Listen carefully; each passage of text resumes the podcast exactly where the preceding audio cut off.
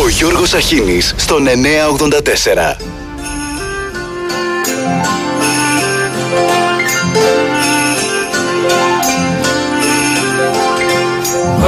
Απολυστολισμένο βγαίνεις στα βουνά κι αρχίζει τις μανούβρες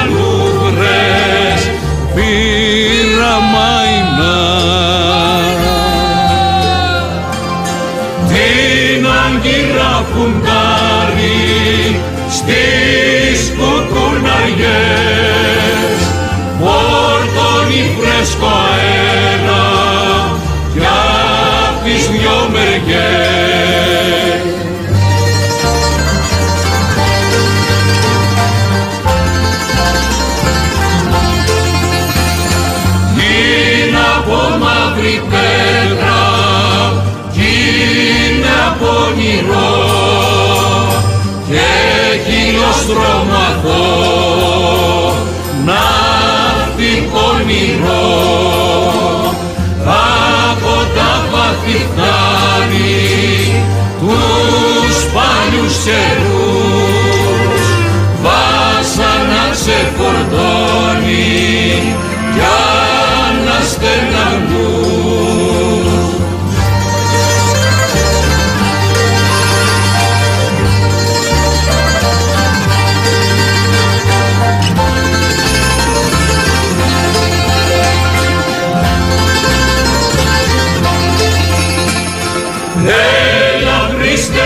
Κύριε, λέω κι απορώ, Τρέλιο τρέλο βαπόρι, τρέλο βαπορώ. Χρόνους μας ταξιδεύει, δεν βουλιάξαμε, χίλιους καπεταναίους, of men.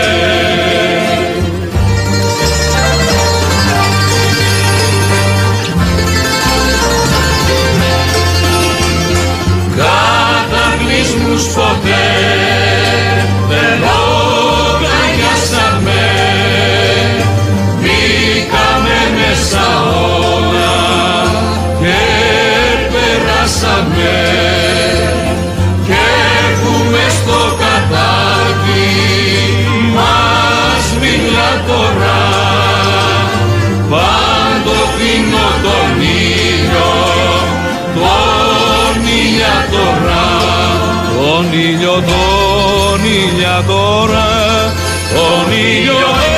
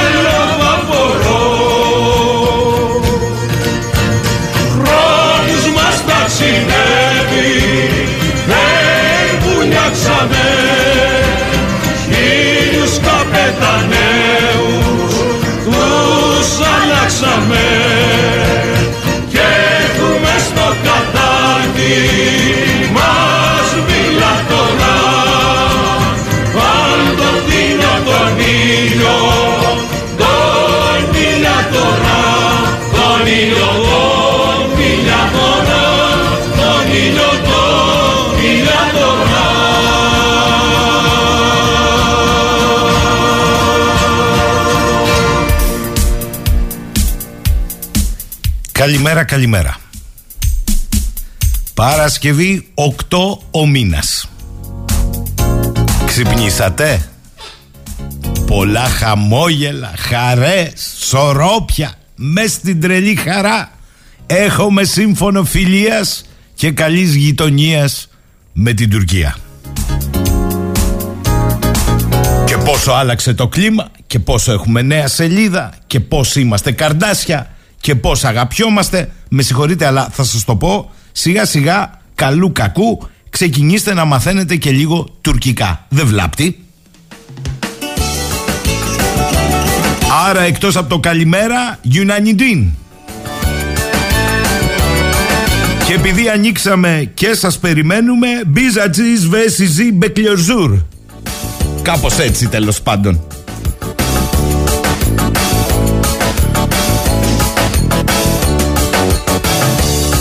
Έλα τώρα, βγάλτε από μέσα σας το άλλο μισό, γιατί χθες ήμασταν καζάν καζάν μισό μισό.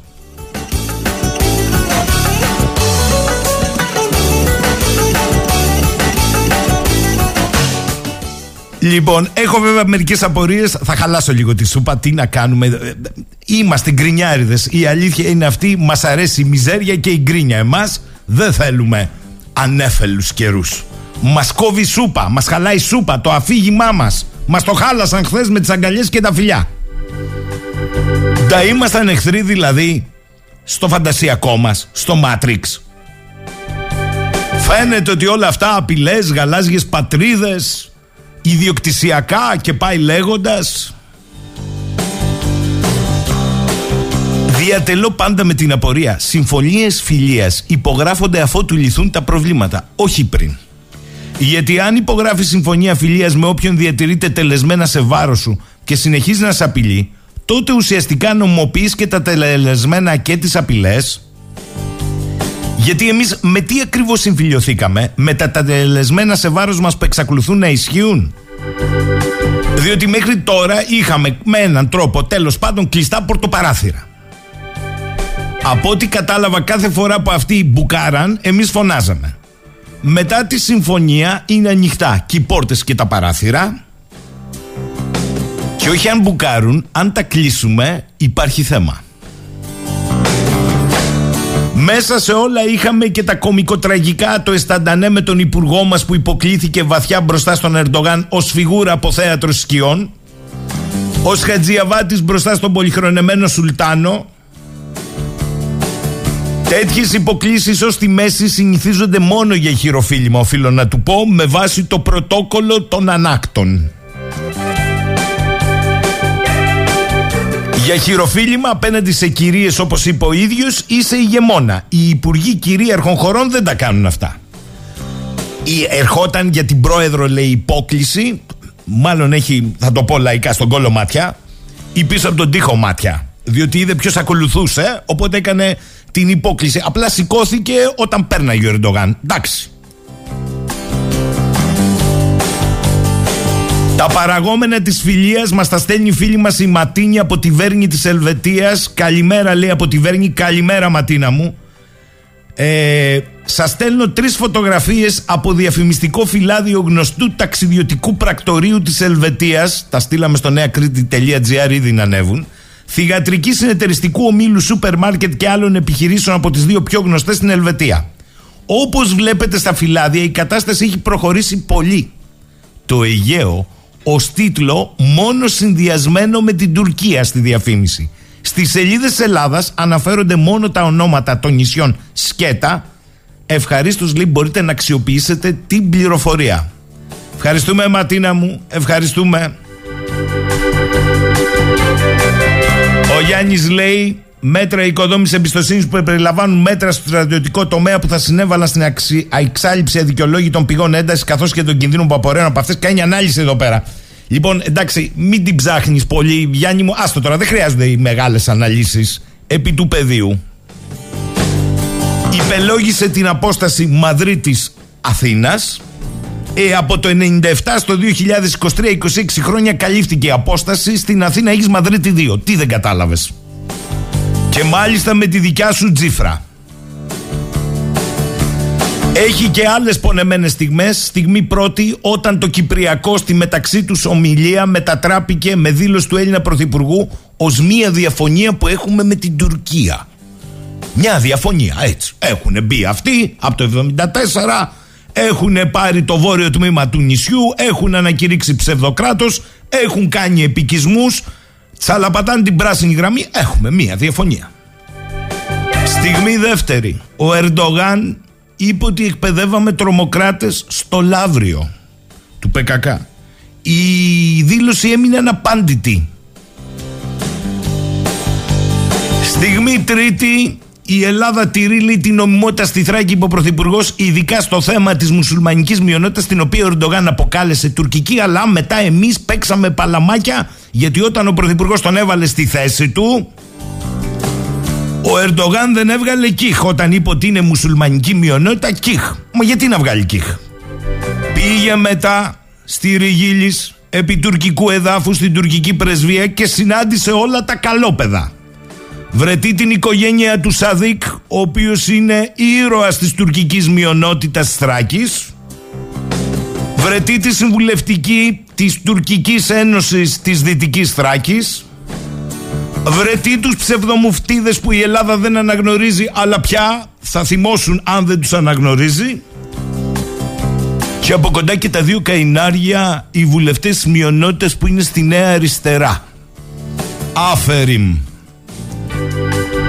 Υπάρχει ένα παλιό ρητό.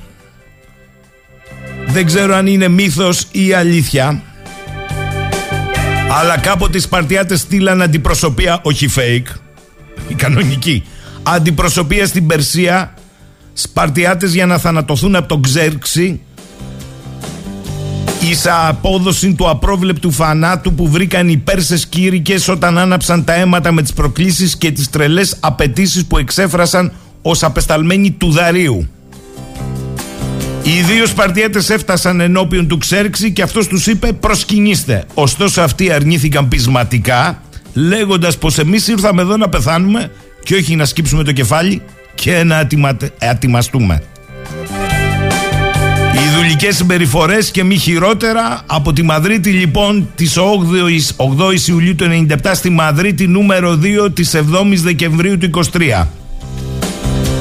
Με το κοινό ανακοινωθέν της Μαδρίτης, αν και ήταν ένα πολιτικό και φυσικά όχι νομικό κείμενο και εκείνο είχε παράγραφο ότι δεν παράγει νομικά αποτελέσματα, λίγο μετά το κάζους Μπέλη και μετά το επεισόδιο των ημείων, η Ελλάδα αναγνώρισε θεμητά και ζωτικά συμφέροντα της Τουρκίας στο Αιγαίο. Με τη διακήρυξη της Αθήνας τα μέρη δεσμεύονται να απέχουν, προσέξτε, από οποιαδήποτε δήλωση, πρωτοβουλία ή πράξη που ενδέχεται να υπονομεύσει ή να δυσφημίσει το γράμμα και το πνεύμα της παρούσας διακήρυξης ή να θέσει σε κίνδυνο τη διατήρηση ειρήνης και της σταθερότητας στην περιοχή τους. Συγγνώμη, εμείς απειλούσαμε και ροκανίζαμε τα κυριαρχικά δικαιώματα της Τουρκίας; Όχι. Ούτε την κυριαρχία. Που σημαίνει, παιδιά, πρακτικά αυτοί δεν θα κάνουν για όσο γουστάρουν παραβάσεις παραβιάσεις αλλά για να μην υπονομευτεί το γράμμα και το πνεύμα της συμφωνίας εσύ δεν μπορείς να κάνεις 12 ναυτικά μίλια. Είναι λοιπόν αντιφατική η διακήρυξη φιλίας και καλής γειτονίας και μόνο που υφίσταται το κάζους μπέλι από το 95 το τουρκολιβικό μνημόνιο και το δόγμα της γαλάζιας πατρίδας Αυτά πίστευε και ο Τσάμπερλεϊν όταν πήγαινε στο Χίτλερ. Νέα σελίδα λοιπόν μας λένε από χθες. Ποιος την υπογράφει δεν μας λένε. Και κυρίως ποιος τη συνέταξε. Και γιατί πανηγυρίζουμε, γιατί δεν τα έκανε μαντάρα ο Ερντογάν, ήταν μιλίχιος, ήταν χαμογελ. Δηλαδή ο φόβος μας εμάς ήταν μην τα κάνει πατσαλιό που ήταν αριό, να το πω, ας γράφει το Εσουρού, μέσα στην Αθήνα ο Ερντογάν. Αυτό ήταν το πρόβλημα.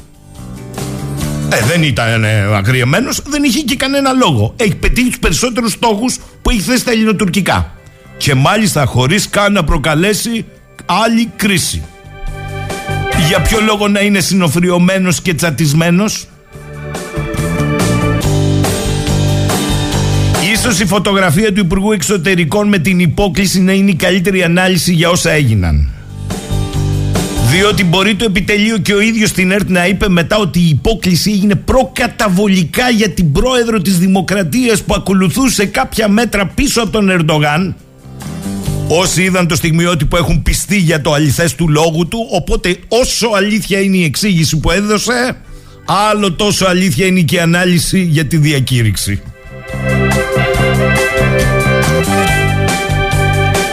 Τέλος πάντων παιδιά η αλήθεια είναι να είμαι σαφής. Δημόσια ευθαρσός έκανε ότι έκανε ο Γεραπετρίτης. Μετά πήγε να τον παλώσει γιατί είδε ότι έγινε στο Twitter τη τρελή τα ανάγνωσμα. Αλλά ο Γεραπετρίτης το έκανε δημόσια. Οι άλλοι, οι περισσότεροι Γεραπετρίτες που μας μπόθωσαν χθες την ανάλυση τι ωραία, τι καλά, πάμε χέρι-χέρι, είμαστε φίλοι, ανταλλάσσουμε τουρισμό, βίζες. Θα έρθουν τα ωραία λεφτά πια της υποτιμημένης λιράς, της οικονομίας που καταραίει, της τριμωγμένης χώρας.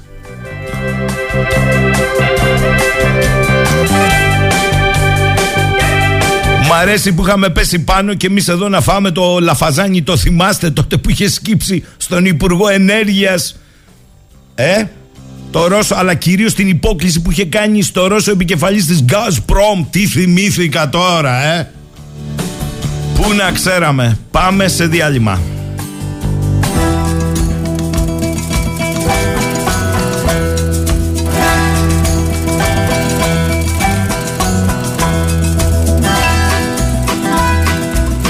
Για μένα πάντοτε ζωή Ήτανε οι στιγμές Αγάπες πολυτάραχες Τραγούδι των αγγέλων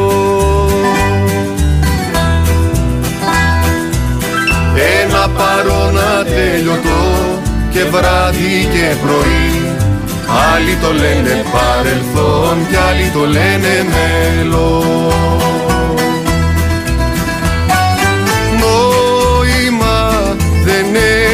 Να ψάχνεις τα γιατί αφού κανείς δεν ξέρει τι κρύβει η στιγμή. Γιατί το πιο σπουδαίο που χτίζεις στη ζωή είναι η περηφάνια σου να ζεις χωρίς ντροπή. Γιατί το πιο σπουδαίο που χτίζεις στη ζωή είναι η περηφάνια σου να ζεις χωρίς ντροπή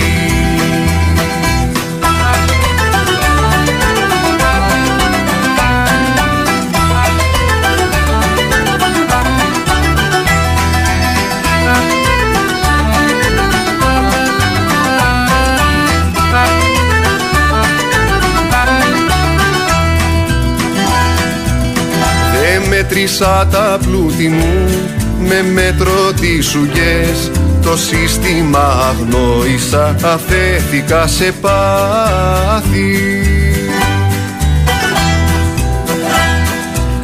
Πολλές φορές ζεστάθηκα σε κρύες αγκαλιές πλουτίζοντας τη φτώχεια μου μονάχα με αγάπη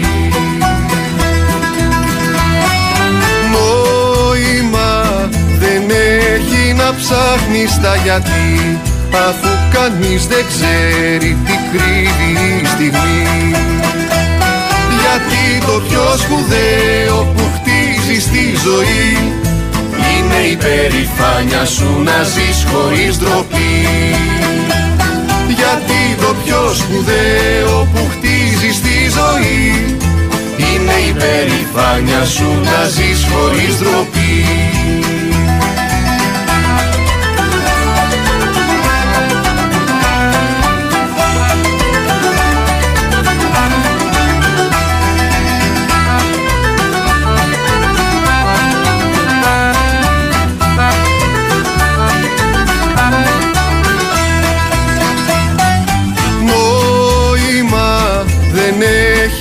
ψάχνεις τα γιατί αφού κανείς δεν ξέρει τι κρύβει η στιγμή. Γιατί το πιο σπουδαίο που χτίζει στη ζωή είναι η περηφάνια σου να ζεις χωρίς ντροπή. Γιατί το πιο σπουδαίο που χτίζει στη ζωή είναι η περηφάνια σου να ζεις χωρίς ντροπή Εδώ είμαστε. Στέλνετε παιδιά μηνύματα. Στέλνετε παιδιά. Μάταιο κόπο που λέει και ο φίλος μου ο Νίκος πρωί-πρωί. Τον ήπιαμε που γράφει. Να σε καλά κύριε Νίκο μου. Το λέει με πίκρα ο άνθρωπος. Μου λέτε εδώ για την Αγία Σοφιά. Ποια Αγία Σοφιά; Εντάξει. Είπε ότι παίρνει μέτρο στο τζαμί. Τι δεν καταλάβατε δηλαδή. Ποια κληρονομιά της UNESCO. Πάνε αυτά. Τελειώσαν. Και να μην θίξουμε το γείτονα. Θα μου επιτρέψετε μία παρέκβαση. Θέλω να διαβάσω ένα μήνυμα το οποίο το βρίσκω εξόχως συγκινητικό, αλλά καμιά φορά είναι αυτό που λένε μεγάλη μπουκιά φάε, μεγάλη κουβέντα μη λες ρε παιδί μου. Λοιπόν, το στείλε ένα Ηρακλειωτάκι το οποίο είναι δικηγόρος πια στην Αθήνα, ο Στέλιος. Λέει λοιπόν σας στέλνω αυτό το μήνυμα για να ευχαριστήσω για τις εκπομπές. Κυρίως όμως για ένα βαθύτερο λόγο. Πρέπει να ήταν το 2013 όταν μαθητής τότε της Δευτέρας Λυκείου στο Ηράκλειο σας είχα παρακολουθήσει σε μια ομιλία στο σχολείο ύστερα από πρόσκληση καθηγήτριας. Προφανώς τότε οι αναζητήσεις ήταν πολλές, η ηλικία δύσκολη και τα ερωτήματα αμήλικτα. Στο βάθος του μυαλού μου ήταν τότε το δημοσιογραφιλίκι μέχρι που εμφανιστήκατε εσείς στο σχολείο. Είπατε οι καλύτεροι δημοσιογράφοι έχουν τελειώσει τη νομική. Και εκεί άλλαξαν όλα. Αυτή η μισή πρόταση στάθηκε ικανή να πάρουν τα πράγματα στη ζωή μου μια τροπή που ούτε μπορούσα να φανταστώ. Νομική, μεταπτυχιακά, διδακτορικά και τώρα δικηγορία 10 χρόνια μετά. Μια θριαλίδα όλων αυτή η μισή πρόταση. Όσο αστείο και αν μπορεί να σας φαίνεται, σας χρωστώ ένα μικρό ευχαριστώ. Γιατί μία μισή πρόταση άλλαξε πολλά. Γι' αυτό λέω μεγάλη μπουκιά, φάει μεγάλη κουβέντα. Μιλές. Ευτυχώς ο άνθρωπος έγινε δικηγοράρα και δεν έπιασε το δημοσιογραφιλίκι και του φύγε τον τέρτη.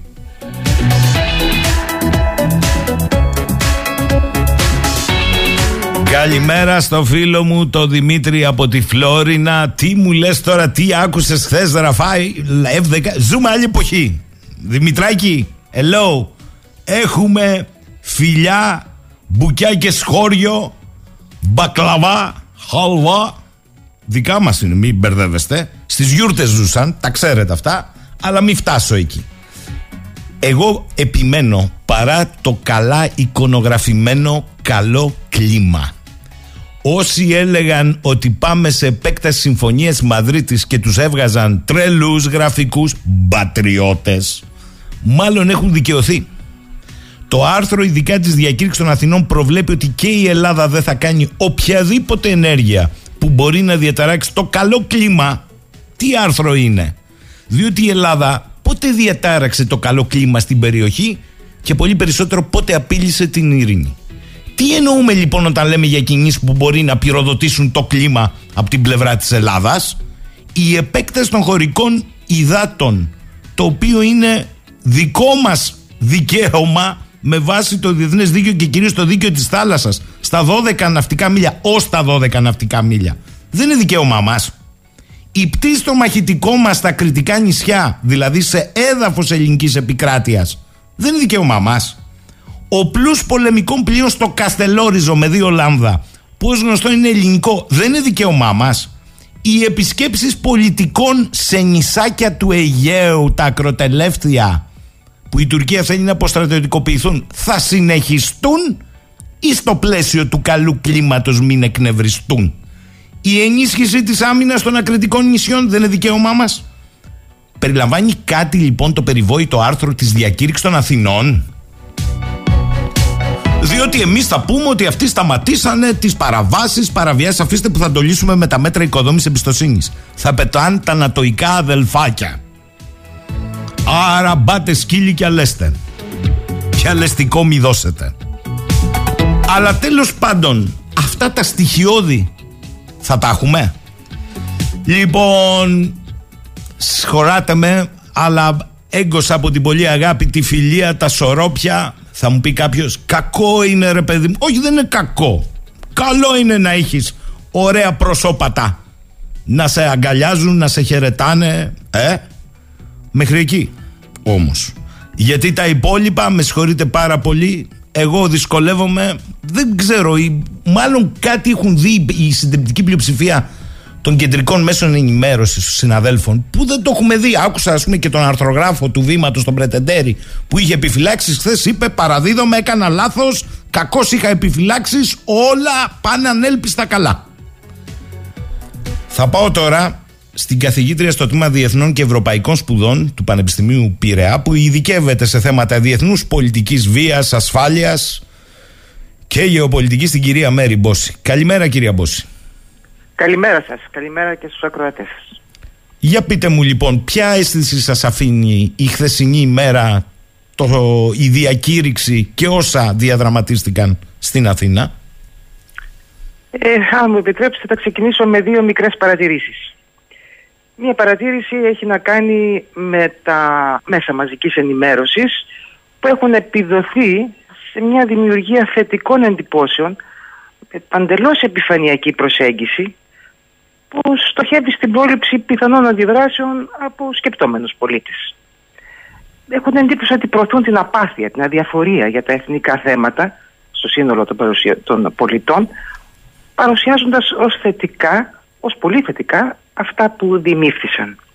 Δηλαδή μια μορφή προσέγγισης με λαϊκισμό μαζί με απουσία μνήμης για την πραγματικότητα.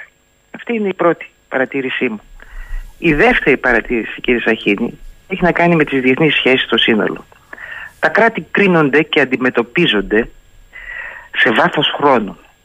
Κρίνονται από τις θέσεις, από τις τοποθετήσεις, από τις πράξεις και όπως είπα σε βάθος χρόνου όχι περιστασιακά έτσι αυτή η ηρεμία από την πλευρά της Τουρκίας και όπως γίνεται αντιληπτή τουλάχιστον εδώ εγώ θεωρώ ότι είναι προσωρινή είναι πλαστή είναι υποκριτική γιατί, γιατί η Τουρκία έχει αποδείξει ότι δεν έχει όρια στις απαιτήσεις της αλλά, αλλά δεν βιάζεται στην επίσκεψη τουλάχιστον με, με, δύο λόγια έτσι για να το δω.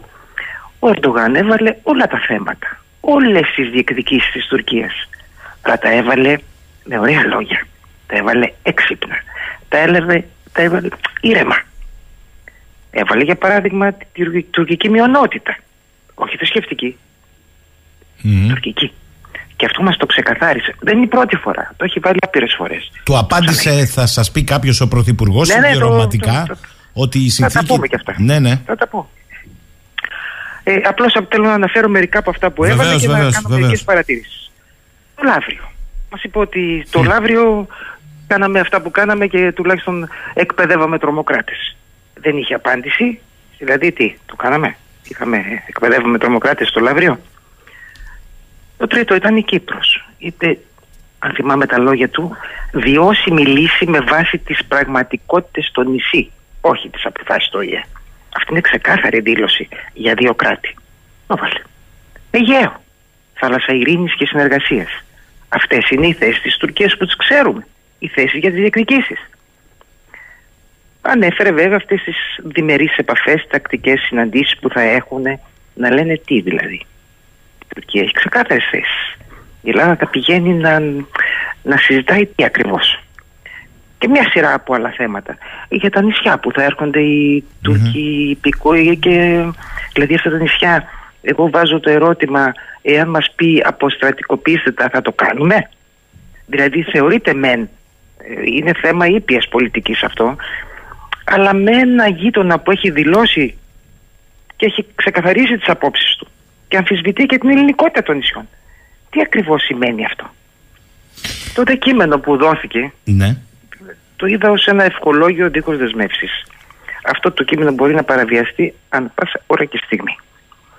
Αυτό είναι θεωρώ ξεκάθαρο. Όλα τα θέματα που έβαλε ο Τούρκος Πρόεδρος δεν είναι καινούργια. Απλώς τα έβαλε ε, ως θέματα για επίλυση σε βάθος χρόνου. Τι μας λέει, δεν βιάζεται. Δεν βιάζεται καθόλου. Ούτως ή άλλως αυτά τα θέματα τα έχει βάλει εδώ και άπειρες φορές. Τα ξέρουμε. Ε, το εμπόριο για τα 5 δις θα γίνει 10 δις. Με, ωφελημένη πια. Η Τουρκία θα ωφεληθεί. Εδώ τι παράγουμε, τίποτα απολύτως. Και θα πω και κάτι, αν μου επιτρέπετε βέβαια, το ότι ε, το έχω πει πολλές φορές κύριε Σακίνη, απλώς να το επαναλάβω γιατί θεωρώ ότι, εγώ θεωρώ ότι είναι σημαντικό.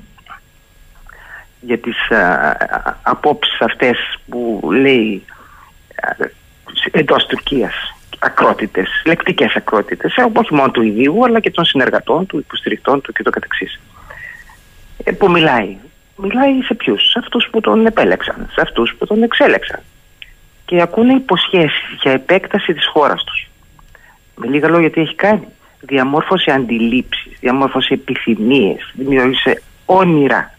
Δηλαδή, διάρκεια απαιτήσεων για τις επόμενες γενιές έτσι στην Τουρκία έχει δημιουργηθεί ένα ρεύμα πολύ ισχυρό, κυρίως νέων ανθρώπων, που αδειμονούν να υλοποιηθούν τα όνειρά τους. Δηλαδή αυτά που τους έχει περιγράψει ο πρόεδρος τους, ο εκλεγμένος.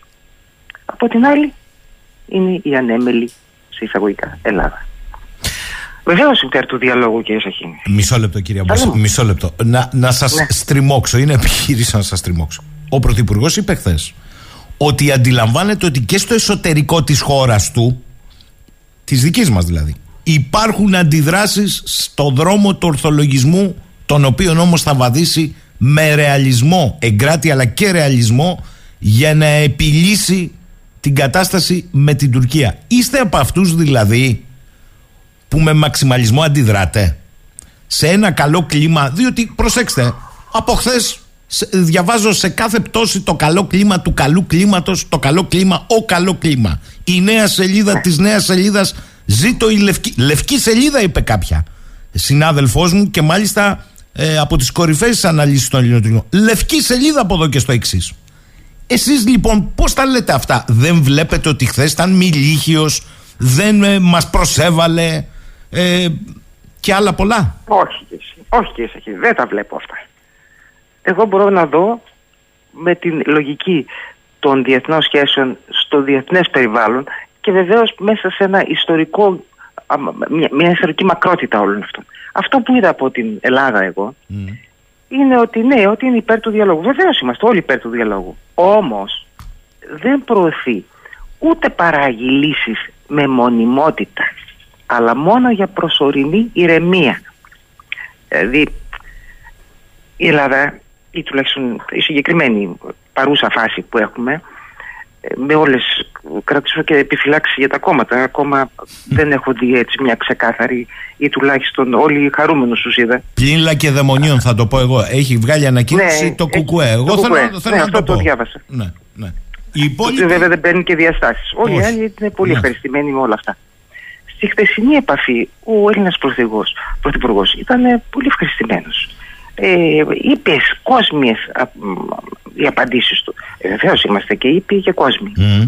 Ενώ φυγόταν σχεδόν όλα τα ζητήματα των διαφορών ξεκάθαρα από την τουρκική πλευρά. Δεν κρύφτηκε. Έμεινε μια αίσθηση ότι η τουρκική πλευρά πήρε αυτά που ήθελε και η ελληνική στο όνομα αυτής της πλαστής ηρεμίας τα έδωσε. Έτσι όλη αυτή η ευδαιμονία, αυτή η χαρά όλων όσων τοποθετούνται υπέρ αυτής όπως είπατε νέα σελίδα, ιστορική μέρα για να χρησιμοποιήσω και τα λόγια τους είναι τουλάχιστον για μένα ενηγματική. Ποια νέα σελίδα; Όσα ζήτησε. Είπε μοιραζόμαστε την ίδια θάλασσα. Από πότε μοιραζόμαστε όλο το Αιγαίο; Αυτό είναι ένα απάντητο. Εκτός και σε υπάρχουν και άλλες συμφωνίες. Ε, ο Υπουργός, ε, ο Έλληνας... Δεν μπορώ να ναι, ναι. Ο Έλληνας Υπουργός Εξωτερικών το έκανε ακόμη καλύτερο. Είπε ότι ανάμεσα στην Ελλάδα και την Τουρκία υπάρχει μία θάλασσα. Όχι, νησιά δεν υπάρχουν. Υπάρχει η Ελλάδα, η Τουρκία και μία θάλασσα. Ο δικός μας Υπουργός το είπε συνέντευξή του στην ΕΡΤ. Θα μου πείτε, μπορεί εν τη ρήμη του λόγου. Όπως ότι έκανε υπόκληση και εννοούσε την πρόεδρο που ερχόταν από πίσω και όχι τον πρόεδρο που ήταν από μπροστά. Αλλά τέλος πάντων, εγώ θέλω να πάω στην ουσία, ακόμη και σε αυτό το σύμφωνο φιλίας και καλής γειτονίας. Πάω στην, στο νούμερο 2. Λέει, τα μέρη δεσμεύονται να απέχουν από οποιαδήποτε δήλωση, πρωτοβουλία ή πράξη που ενδέχεται να υπονομεύσει ή να δυσφημίσει το γράμμα και το πνεύμα της παρούσας διακήρυξης ή να θέσει σε κίνδυνο τη διατήρηση της ειρήνης και της σταθερότητας στην περιοχή τους. Σας ρωτώ λοιπόν, από το 1995 η Τουρκία έχει πει κάζους μπέλι για την επέκταση των χωρικών μας υδάτων έως τα 12 ναυτικά μίλια. Μπορείς με βάση αυτή τη διακήρυξη να τα κάνεις. Μπορείς, είναι δικαίωμά σου, αλλά μπορείς να τα κάνεις και η Τουρκία να μην βγει να σου πει Όπα, παραβιάζεις το, το πνεύμα του. Βεβαίως. Μάλιστα. Έτσι, κύριε Ζεγέννη, αυτά ε, καταρχήν δεν είναι, δεν είναι νομικό κείμενο, δεν είναι δεσμευτικό. Είναι ένα καλό προθέσεων. Καλές προθέσεις έχουμε όλοι. Από εκεί και πέρα όμως η άλλη πλευρά έχει ξεκαθαρίσει τις προθέσεις Δεν έχει κρυφτεί ποτέ. Και μάλιστα διαβάζοντας τώρα τις απόψεις που διατύπωσε ο Τούρκος Πρόεδρος φεύγοντας από την Ελλάδα για το σύνολο αυτής της επίσκεψης είπε ακριβώς αυτά τα λόγια που λέει τόσα χρόνια. Τα είπε πιο κομψά. Αυτό δεν σημαίνει απολύτως τίποτα.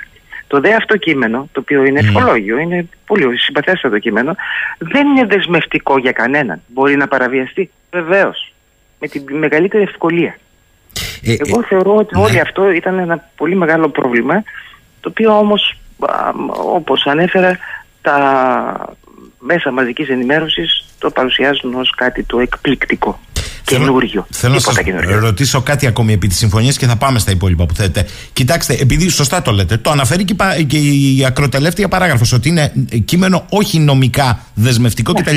Να υπενθυμίσω όμως ότι και στη Μαδρίτη το 1997 η ίδια παράγραφος ήταν. Πολιτικά παρήγαγε αποτελέσματα. Και σας ρωτώ ευθέως, όταν λες ότι επιταχύνω τον πολιτικό διάλογο από τον Ιανουάριο, είναι διάλογος πια ή πολιτική διαπραγμάτευση; Ε, θεωρώ ότι το δεύτερο που είπατε είναι το σωστότερο. Ότι μπαίνουμε σε μια νέα εποχή όπου υπάρχουν συζητήσεις παροχής στην άλλη πλευρά με στόχο να κρατήσουμε την ηρεμία. Ηρεμία με παροχές όμως. Κάτι το οποίο το θεωρώ ότι η Τουρκία το έχει ήδη ξεκαθαρίσει από την αρχή και το παίρνει. Δεν τα είδα καλά τα πράγματα με λίγα λόγια και δεν έχω αυτή τη χαρά που την έχουν ή τουλάχιστον προσπαθούν να μας την παρέχουν όλα τα μέσα. Μάλιστα. Το επόμενο που θέλω να σας ρωτήσω και σημειολογικά αν θέλετε. Αμέσως μετά το επίσημο πρόγραμμα ο Τούρκος πρόεδρος πήγε στην τουρκική πρεσβεία η οποία είναι και τουρκικό έδαφος κατά το διπλωματικό όπου ε, όλα τα μέσα είδαν πλην ε, υπάρχει μια εξαίρεση ένας νεαρός ρεπόρτερ στην ΕΡΤ προς τιμή του θέλω να το πω αυτό όλοι οι άλλοι είδαν τον Τούρκο προπονητή του Παναθηναϊκού. Εντός όμως της πρεσβείας, με συγχωρείτε κυρία Μπόση, υπήρξαν.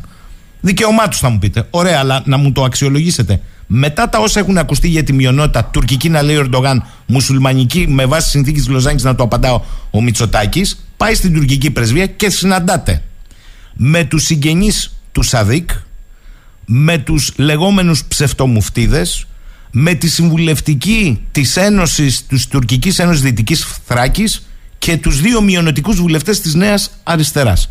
Σας ρωτώ, με συγχωρείτε, αυτό σημειολογικά τι σημαίνει; Είναι ξεκάθαρα πράγματα αυτά, κύριε Σεχίνη. Τουλάχιστον δεν έχω ερωτήματα στο μυαλό μου γι' αυτά. Ε, ότι αυτό που μιλάει για τουρκική μειονότητα έχει γίνει ήδη αποδεκτό. Και θα το δούμε στην πορεία. Ήρεμα, σιγά σιγά. Δεν βιάζονται.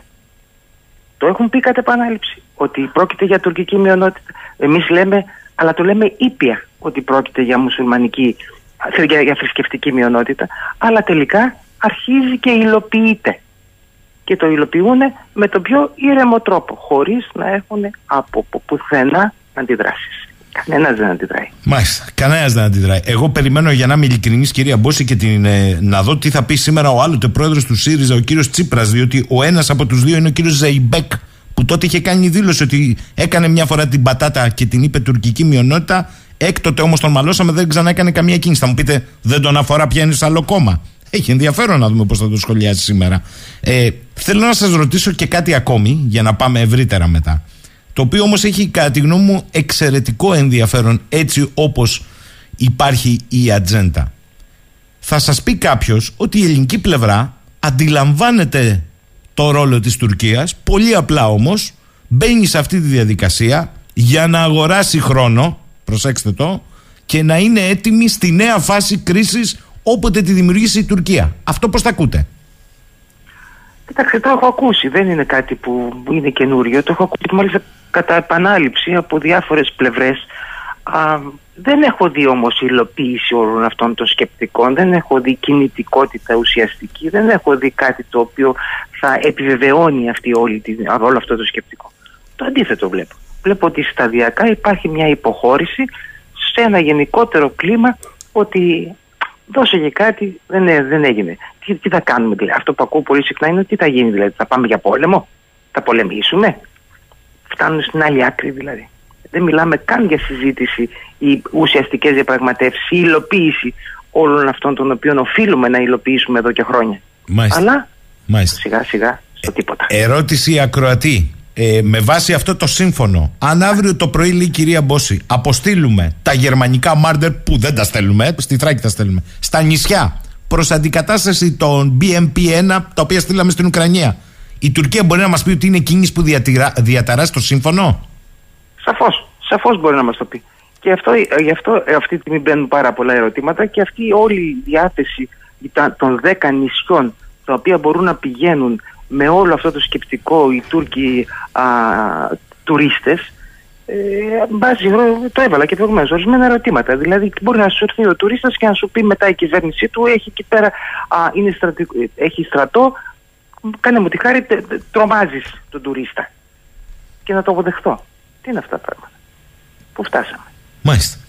Λοιπόν, θέλω να κλείσουμε αυτό το κεφάλαιο. Άρα, για να το συμπυκνώσω, δεν είστε από αυτούς που θεωρεί ότι έχουμε μπει σε μία, ή μάλλον έχουμε μπει, λέτε, σε μία νέα σελίδα, η οποία όμως δεν είναι αυτή που περιγράφεται από χθες. Αυτό μας λέτε στην ουσία. Ακριβώς. Αυτό, αυτό που λέω είναι ότι η νέα σελίδα που μπήκαμε είναι μια σελίδα σταδιακών σε βάθος χρόνου παροχών. Αυτό λέω και είσαι. Ότι έχουν ήδη ξεκαθαρίσει τα πράγματα. Οι παροχές στο όνομα του, της υπιότητας, της ηρεμίας, της ησυχίας. Ε, δώσε και κάτι. Έχουμε τόσα. Μάλιστα. Λοιπόν, θέλω πριν σας αποχαιρετήσω να πάω και σε ένα άλλο κεφάλαιο, διότι η κατάσταση με τη λωρίδα της Γάζας συνεχίζει, εκτραχύνεται, γίνεται πιο πολυπαραγωγική. Χθες είχαμε αυτή την εικόνα των ξεβράκωτων εχμαλώτων Παλαιστινίων, ε, την οποία μοίραζε ο Ισραηλινός στρατός. Ε, έχουμε κάποια τζαρτζαρίσματα από τον Αμερικανικό παράγοντα ότι μάλλον το παρατραβάτε. Ε, Γενικώς υπάρχει ένα κλίμα και έχουμε και μια συζήτηση που στην Ελλάδα δεν γίνεται στα όργανα της Ευρωπαϊκής Ένωσης για, για τις νέες μορφές και το νέο φούνταμα τρομοκρατίας και ζητήματα ασφάλειας ήδη υπάρχει αυτή η οδηγία για τα Χριστούγεννα. Επειδή ξέρω ότι τα παρακολουθείτε θα ήθελα παρακαλώ πολύ το σχόλιο σας. Ναι, παρακολουθώ πράγματι αυτό πολύ στενά την Ευρωπαϊκή Ένωση και τις απόψεις που διατυπώνονται κατά διαστήματα για αυτά τα θέματα και πρέπει να πω ότι έχει αποδείξει η Ένωση ότι είναι παντελώς ανίκανη να αντιληφθεί έγκαιρα την πιθανότητα έξαρσης της τρομοκρατίας στα κράτη-μέλη της. Αν το αντιλαμβανόταν θα το προλάβαινε. Συνήθως δρά κατασταλτικά ή παρέχει χρήματα όπως αυτή τη φορά διάβασα για 30 εκατομμύρια για φύλαξη χώρων λατρείας. Ατυχώς τα κατασταλτικά μέτρα ή τα οικονομικού τύπου εν μέρη περιορίζουν την έκφραση βίας. Συχνά όμως βλέπουμε ότι την προωθεί. Καθώς η τρομοκρατία χρησιμοποιεί το στοιχείο της έκπληξης, την τεχνολογία, τα μέσα κοινωνικής δικτύωσης, συμβατικά όπλα, απλά και άμεσα θανατηφόρα, ενώ δίνει συχνά στους τρομοκράτες την όθηση για άσκηση τρομοκρατικών πράξεων. Η τρομοκρατία την πολεμάς στις ρίζες, δηλαδή εκεί που γεννιέται, στις αιτίες, τις αφορμές που δίνουν έξαρση στη βία. Η συγκεκριμένη περίπτωση γιατί είναι το Μεσανατολικό και αυτά που συμβαίνουν στη Γάζα. Η Ευρωπαϊκή Ένωση παρακολουθεί άνευρα και κάνει χλωμές δηλώσεις ή παροτρύνει το Ισραήλ να σταματήσει τις δολοφονίες αμάχων. Με την μια έννοια το Ισραήλ έχει το ατιμόρυτο, δράνε ενόχλητα. Κυρίως όμως αυτό που έκανε, αυτό που συμβαίνει αυτή τη στιγμή με την ακραία κυβέρνηση του Ισραήλ και με αυτά που συμβαίνουν, τις επιθέσεις σε αμάχους, το Ισραήλ επαναδημιούργησε το μέλλον της τρομοκρατίας. Έδωσε όθηση στην επόμενη γενιά τρομοκρατών. Με λίγα λόγια, το μέλλον της βίας επαναδιατυπώθηκε κύριε Σαχίνη. Άρα θεωρείτε ότι ανοίγει ένας νέος φαύλος ε, κύκλος όσο δεν πάμε στη ρίζα του κακού, στα αίτια; Ακριβώς. Γιατί μόνο εκεί μπορείς να πολεμήσεις την τρομοκρατία. Η λύση των δύο κρατών, το οποίο το Ισραήλ ούτε κατά συζήτηση αυτό που κάνει είναι όσο περισσότερους α, νεκρούς και από εκεί και πέρα σμπρώξω στην προσφυγιά. Αυτό θα δημιουργήσει τα νέα κύματα βίας, τα οποία βεβαίως η Ευρώπη έχει πληρώσει στο παρελθόν βαρύτατο τίμημα, ε, θα επανέλθει πάλι το βαρύ τίμημα. Μάλιστα, δεν τα ακούω καλά. Ε, κάντε μου τη χάρη πριν σας αποχαιρετήσω λίγο, ο φίλος μου ο Χρήστος. Μπράβο στην κυρία Μπόση που επισήμανε την απουσία στην ουσία από την ατζέντα του Κυπριακού και να προσθέσω εγώ ότι και εμείς ε, από την πλευρά μας, το Κυπριακό, κάναμε μια αναφορά ότι είναι μία διαφορά. Δεν είναι μία διαφορά.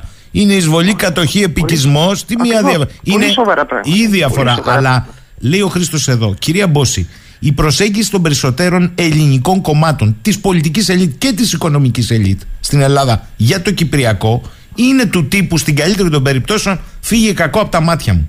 Πώς την κρίνετε, λέει, αυτή τη στάση; Κοιτάξτε, δεν μπορώ να ξεχάσω το γεγονός ότι το οικονομικό κομμάτι, το, αυτό, το, αυτό το ένα μικρό τμήμα μεν, αλλά ισχυρό, έχει πάρα πολλές σχέσεις και με την Τουρκία.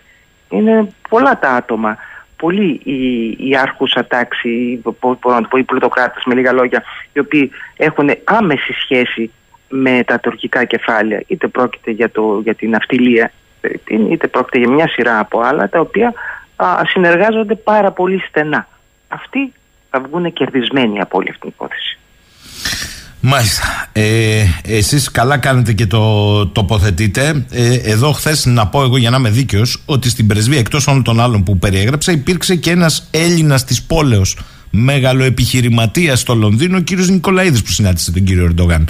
Ε, άρα περίπου έρχεται και κουμπώνει με αυτό που μου είπατε τώρα. Ένα μικρό παράδειγμα. Αλλά εσείς δεν εννοείτε μόνο αυτό, μιλάτε και για εγχώρια οικονομική ελίτ. Βεβαίως. Και στην εγχώρια οικονομική ελίτ, τα οποία είναι γνωστά πράγματα αυτά. Δεν είναι κάτι το οποίο εγώ μπορεί να μην είμαι στο θέμα της οικονομίας expert. Υπάρχουν βεβαίως πολλοί γνώστες αυτού σε βάθος των οικονομικών σχέσεων α, με την Ελλάδα-Τουρκία, αλλά και όχι μόνο διεθνώς.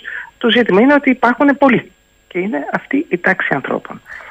Θέλω να επειδή ξέρω ότι έχει, το χρόνος έχει κλείσει. Ε, Χθες άκουσα κάτι που, από, από κάποιον άνθρωπο που σέβομαι και εκτιμώ βαθύτατα, βλέποντας όλα αυτά που διημήφθησαν ε, ε, με την επίσκεψη του Τούρκου Προέδρου, μου είπε ότι του θύμισε ένα σεμινάριο.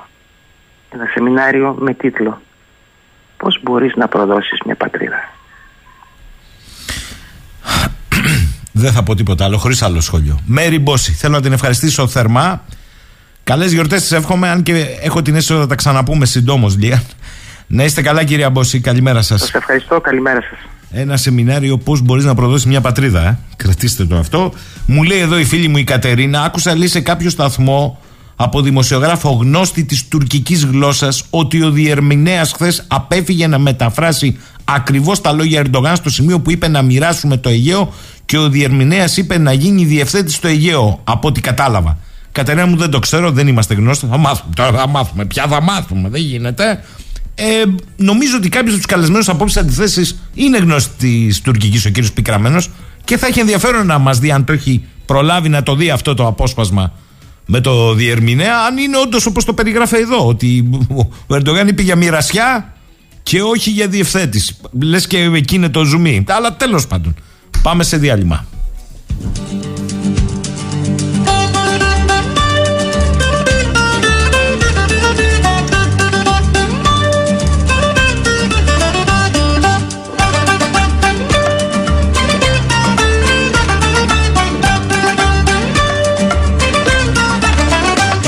Κακοί ντυθήκανε καλοί και πιάσαν εξουσίες. Κακοί ντυθήκανε καλοί και πιάσαν εξουσίες. Κι υπερορία πέσανε στις Άγιο αμαρτίες. Κι υπερορία πέσανε στις Άγιο αμαρτίες Λύκοι ντυθήκανε αρνιά κάνουν πως μπεμπενίζουν. Κι όσοι τους είδαν για ψητά στον άδει αρμενίζουν. Κι όσοι τους είδαν για ψητά στον άδει αρμενίζουν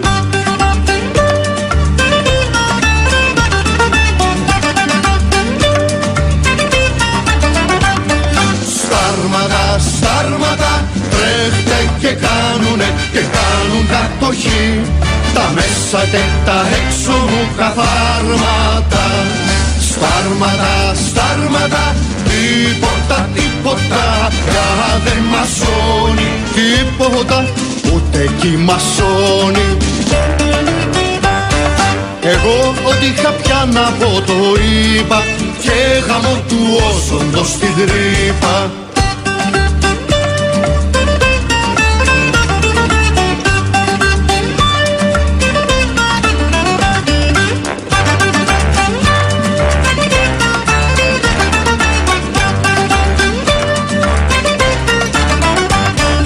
Κακοί ντυθήκανε καλοί και κάνουν τη δουλειά τους. Κακοί ντυθήκανε καλοί και κάνουν τη δουλειά τους. Στον ήλιο δειχνούν οι αμνοί τώρα τα κοκαλά τους. Στον ήλιο δειχνούν οι αμνοί τώρα τα κοκαλά τους.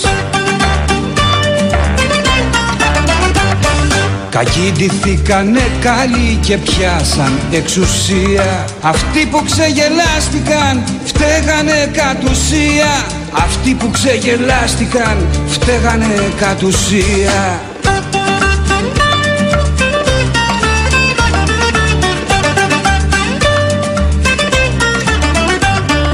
Στάρματα, στάρματα Τρέφε και κάνουνε και κάνουν κατοχή.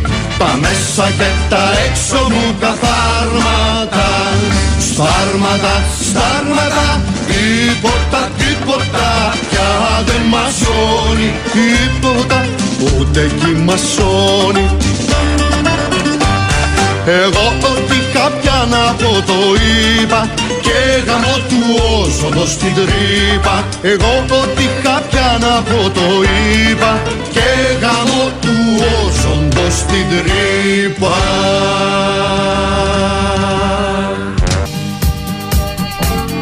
Α, πάει γυρεύοντας ο Παντελής σήμερα City, ε, είμαστε καλά; Ε, City, ε, City στο City.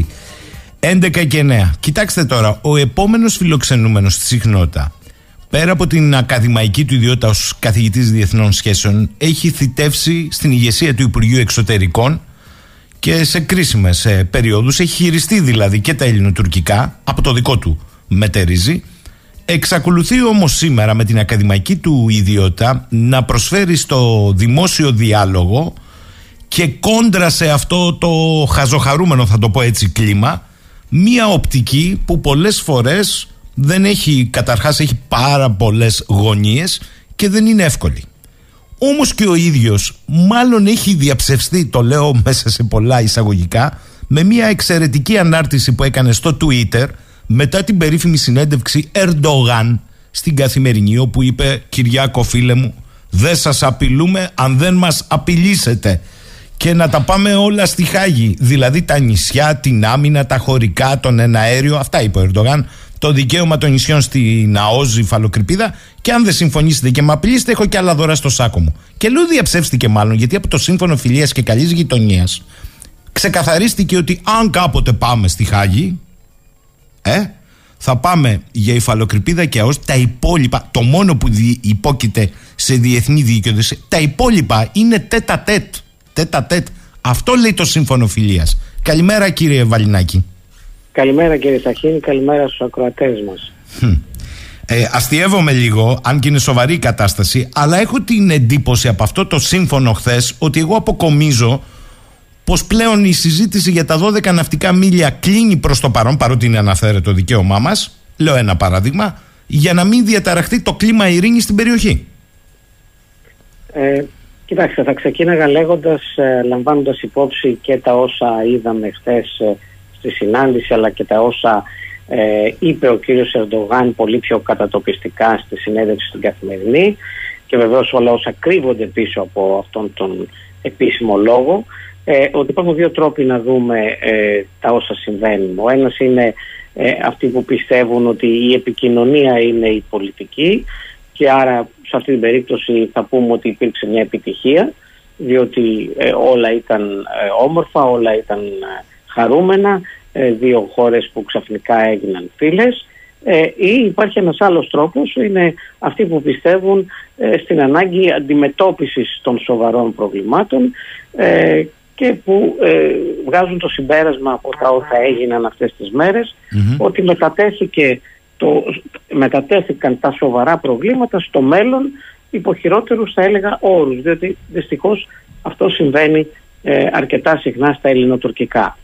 Ε, άρα ε, αν η ερώτηση απευθύνεται στο ε, τι συμφώνησαν τα μέρη θα πω ότι η διακήρυξη των Αθηνών ε, που όλοι θα θέλαμε να είναι ουσιαστική και να δεσμεύει την Τουρκία δεν φαίνεται ότι είναι πράγματι ουσιαστική αλλά ούτε και να δεσμεύει την Τουρκία. Άλλωστε στο ακροτελεύτιο άρθρο λέει πολύ καθαρά ότι καμία πρόνοια της διακήρυξης αυτής δεν πρέπει να ερμηνεύεται ότι παράγει νομικά δικαιώματα ή υποχρεώσεις για τα μέρη, δεν αποτελεί διεθνή συμφωνία δεσμευτική ε, για τα μέρη κατά το διεθνές δίκαιο. Άρα είναι απλώς μια έκφραση ευχών.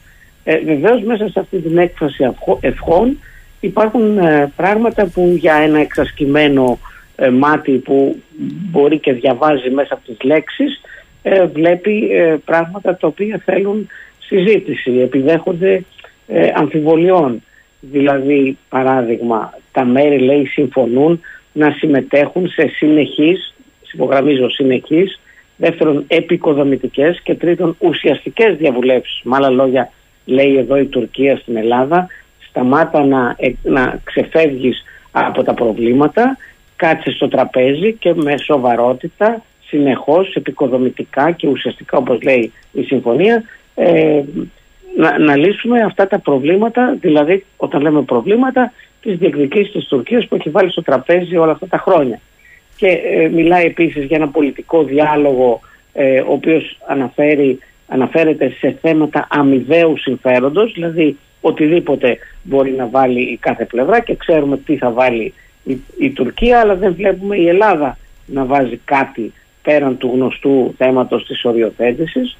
Ε, βλέπουμε επίσης τα μέτρα οικοδόμησης εμπιστοσύνης ότι περιλαμβάνουν μέτρα στον στρατιωτικό τομέα ε, που με μια ανάγνωση αν θέλετε ε, δεν θα έλεγα κακόπιστη αλλά πονηρή ε, μπορεί να οδηγήσει την Τουρκία να το επικαλεστεί ότι αφορά όπως λέει μέσα εδώ η διατύπωση να συζητήσουμε μέτρα που θα εξαλείψουν αδικαιολόγητες πηγές, πηγές έντασης καθώς και, το κινδύνου, καθώς και τους κινδύνους που απορρέουν από αυτές.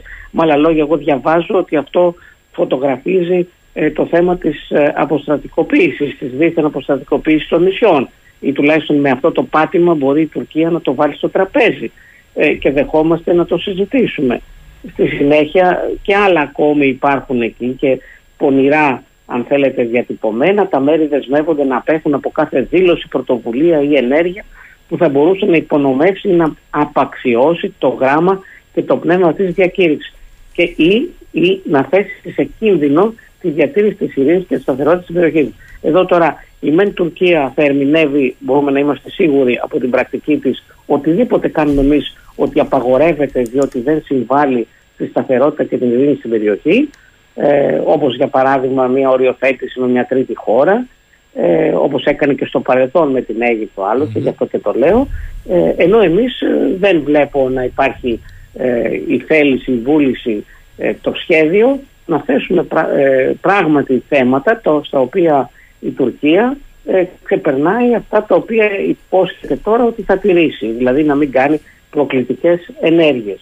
Και τέλος μιλάει για απευθείας, υπογραμμίζω το απευθείας, αυτό που λέει η Τουρκία και δεχθήκαμε να μην χρησιμοποιούμε τους συμμάχους μας στον διάλογο αυτόν, απευθείας διαβουλεύσεις μεταξύ μας ε, ή ε, με άλλα μέσα αμοιβαίας, υπογραμμίζω πάλι, αμοιβαίας επιλογής. Δηλαδή μόνο αν οι δύο συμφωνήσουμε θα πάμε στο Διεθνές Δικαστήριο και η συνέντευξη του Ερντογάν στην καθημερινή έρχεται εδώ να συμπληρώσει τις γνώσεις μας για να καταλάβουμε ότι εννοούν πλέον πολύ καθαρά ε, το είχα πει εδώ και πολύ καιρό ότι οι Τούρκοι προσανατολίζονται προς αυτή την κατεύθυνση. Τώρα πλέον έγινε ε, της σπάση γνωστό ε, να πάμε όλα τα θέματα στη Χάγη, δηλαδή και το σε ποιον ανήκουν τα νησιά, μικρά και μεγάλα, ε, το αν έχουν δικαίωμα άμυνας στα νησιά και ούτω καθεξής. Ε, κύριε Γιάννη Βαλινάκη, με συγχωρείτε. Δηλαδή, αν θα σας κάνω μια υπόθεση εργασίας, αν, λέω αν, το Roots Race βγει και δηλώσει ότι κάνει έρευνα σε κομμάτι που λέμε εμείς ότι είναι ελληνική ΑΟΣ, αλλά η Τουρκία λέει ότι αφού δεν έχει οριοθετηθεί δεν είναι τίποτα. Ε, ενοχλεί ή δεν ενοχλεί; Έρευνα, ε. Είμαι σαφής αυτό που λέω. Θα τα αφήσουμε από ό,τι καταλαβαίνω με αυτό το σύμφωνο. Ε, κοιτάξτε, είναι θέμα φυσικά ερμηνείας. Μπορεί να διαμαρτυρηθείς, μπορεί να προσπαθήσεις, έτσι θα έκανε μια ελληνική κυβέρνηση, κατά τη γνώμη μου, να παρεμποδίσεις ε, να αποτρέψει στην Τουρκία από το να προχωρήσει σε τέτοιες ενέργειες επικαλούμενος ε, την δήλωση αυτή. Το ερώτημα είναι τι κύρωση θα έχει να αντιμετωπίσει η Τουρκία ε, νομική ή επί του πεδίου αν δεν εισακουστεί η ελληνική πλευρά. Αυτό είναι το κρίσιμο ζήτημα πάντα. Η Τουρκία ξέρει να γράψει τα παλιά της τα παπούτσια διαμαρτυρίες, κυρώσεις, η απειλή κυρώσεων για να είμαστε ακριβείς γιατί δεν υπήρξαν κυρώσεις ε, οτιδήποτε ε, τη ζητούμε να το γράψει στα παλιά της τα παπούτσια, οτιδήποτε τη ζητάει η Ευρώπη, η Αμερική να το γράψει στα παλιά της τα παπούτσια, ενώ εμείς αντίθετα ε, είμαστε πολύ πιο διστακτικοί στο να, ε, για να μην πω τελείως διστακτικοί, στο να κάνουμε κάτι επί του πεδίου. Άλλωστε, σας θυμίζω, όταν ε, οριοθετήσαμε ε, την ΑΟΣ με την Αίγυπτο, τμηματικά έστω,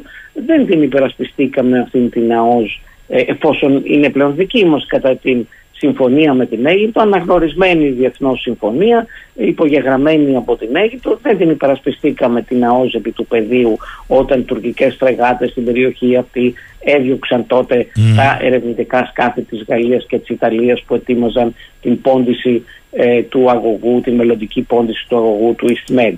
Ε, όταν λοιπόν εμείς έχουμε ένα παρελθόν ε, μεγάλης διστακτικότητας για να μην πω κάτι παραπάνω απέναντι στις μονομερείς κινήσεις της Τουρκίας είναι λογικό να αμφιβάλλω ε, κατά πόσον αυτές οι, οι αποφάσεις ε, της διακήρυξης των Αθηνών οι εκκλήσεις θα έλεγα περισσότερο και η διακήρυξη αρχών ε, θα λειτουργήσει υπέρ των δικών μας συμφερόντων και όχι ε, υπέρ των τουρκικών. Ε, θέλω να σας ρωτήσω κύριε Βαλινάκη καταρχάς αν αισθάνεστε ότι από αυτό το κείμενο ενδυναμώνεται πια η πεποίθηση ότι δεν μιλάμε απλά για πολιτικό διάλογο αλλά για πολιτική διαπραγμάτευση. Κοιτάξτε, δεν υπήρξε ποτέ, ε, δεν υπάρχει νομικά η λέξη διάλογος. Ε, ο Χάρτης των ΗΠΑ προβλέπει ε, τρεις κατά βάση τρόπους ε, επίλυσης των διεθνών διαφορών και μιλάει εκεί για διαπραγμάτευση μαζί δηλαδή με τη διεθνή δικαιοσύνη και τη μεσολάβηση διατησία. Μιλάει λοιπόν για διαπραγμάτευση, πολιτικές διαπραγματεύσεις. Αυτό κάνουμε εδώ και χρόνια, απλώς για λόγους που όλοι αντιλαμβανόμαστε, ε, την ονομάζουμε, την βαφτίζουμε διάλογο γιατί ακούγεται καλύτερα. Πρόκειται περί διαπραγμάτευσης. Ε, και ας μην έχουμε καμιά αμφιβολία ή μάλλον να το πω για όσους έχουν κάποια αμφιβολία και θέλουν να, το, να μην το δεχθούν ας δουν την ανταλλαγή επιστολών που έκανε η Ελλάδα με την Τουρκία ε, στο θέμα για παράδειγμα ε, της αποστρατικοποίησης ε, μέσω ΟΗΕ με επίσημες επιστολές των ΟΗΕ.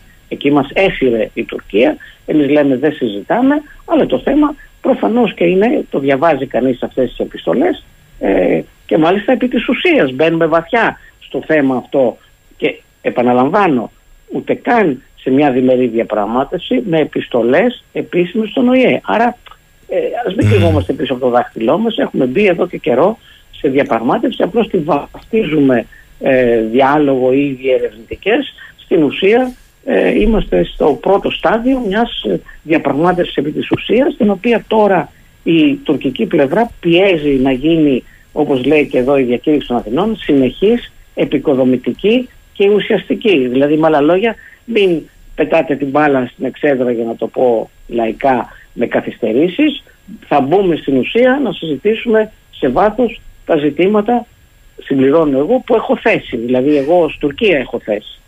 Ε, έχετε δίκιο και για τις επιστολές των ΟΗΕ. Απλά εγώ να σημειώσω, να επισημειώσω ότι από το Σεπτέμβριο του 2022 έχουμε αφήσει την τελευταία επιστολή της Τουρκίας του Συνηρίου Λογική ναι. αναπάντητη εμείς. Έχετε δίκιο και ε, κάτι λέει αυτό που δεν θα ήθελα να σχολιάσω δημόσια. Εντάξει. Ε, θέλω να σας ρωτήσω, επειδή σωστά ε, αναφερθήκατε στην ακροτελεύτια παράγραφο ότι δεν παράγει νομικά αποτελέσματα, δεν είναι νομικό κείμενο. Επειδή όμως και στη Μαδρίτη το 97 το ίδιο έλεγε, αλλά παρήγαγε πολιτικά αποτελέσματα, αισθάνεστε ότι είναι μια Μαδρίτη 2 αυτό το κείμενο; Ακριβώς αυτό θα ήθελα να σας πω από την αρχή και μπήκαμε σε, σε άλλα θέματα. Ε, βλέπω μια αναλογία ε, με την Μαδρίτη, με την ε, δηλαδή δήλωση εκείνη όπου η Ελλάδα για πρώτη φορά αναγνώρισε ζωτικά αμοιβαία συμφέροντα της Τουρκίας στο Αιγαίο και βλέπω αναλογία, αν θέλετε κάνοντας ένα άλμα βέβαια για το τι θα συμβεί, με το Ελσίνκι. μου έλεγαν προχτές σε μια εκπομπή ότι δεν πρόκειται λέει η Ελλάδα ποτέ να δεχθεί τον διάλογο εφόλης της ύλης. Ε, καμιά ελληνική κυβέρνηση δεν πρόκειται να το δεχθεί. Μα θέλω να θυμίσω ότι στο Ελσίνκι το 1999 η Ελλάδα δέχτηκε και μάλιστα εκεί που είχε αν θέλετε το πάνω χέρι mm. στο πεδίο το ευρωπαϊκό απόφαση της Ευρωπαϊκής Ένωσης στην οποία πρωτοστάτησε που λέει τι ότι η Τουρκία μπορεί να μασύρει, πρέπει μάλιστα λέει να μασύρει στο Διεθνές Δικαστήριο της Χάγης για ε, βεβαίως την υφαλοκρηπίδα, την οριοθέτηση υφαλοκρηπίδας ΑΟΣ, αλλά και για όλα τα ε, συνδεόμενα θέματα. Ε, που σημαίνει ακριβώς, όλοι καταλαβαίνουμε τα συνδεόμενα θέματα, δεν θυμάμαι τώρα ακριβώς την ορολογία, αλλά αυτό είναι, ε, όλα αυτά που η Τουρκία βάζει, δηλαδή τις γκρίζες ζώνες ε, και ούτω καθεξής. Ε, σήμερα τη γαλάζια πατρίδα. άρα λοιπόν μπορούμε να φανταστούμε ότι αφού μάλιστα έχει εκδηλωθεί από κυβερνητικής άποψης ανεπίσημα ένας ε, θαυμασμός από στελέχη μεμονωμένα, όχι από την ίδια την κυβέρνηση, ένας θαυμασμός για το τι ε, επιτεύχθηκε στο Ελσίνκι, ε, μπορώ κάλλιστα να δω την αναλογία ότι βαδίζουμε σε μια λογική τύπου Ελσίνκι. Δηλαδή ότι είμαστε διατεθειμένοι να συζητήσουμε όλα αυτά τα, θέμα, τα θέματα ε, εφόσον αυτά τα θέματα πάνε στην διεθνή δικαιοσύνη. Ε, μακάρι να κάνω λάθος και να εννοούμε κάποια από τα θέματα αλλά στο Ελσίνκι ήδη αυτό είχε τότε συμφωνηθεί επαναλαμβάνω και όταν είχαμε το πάνω χέρι μέσα στην Ευρωπαϊκή Ένωση δηλαδή ε, άρα ε, έχω κάθε νομίζω λόγο να ε, αισθάνομαι ότι ε, ενδέχεται, ενδέχεται λέω να σκεπτόμαστε μια λογική Ελσίνκη. Ότι δηλαδή, μάλιστα και μετά την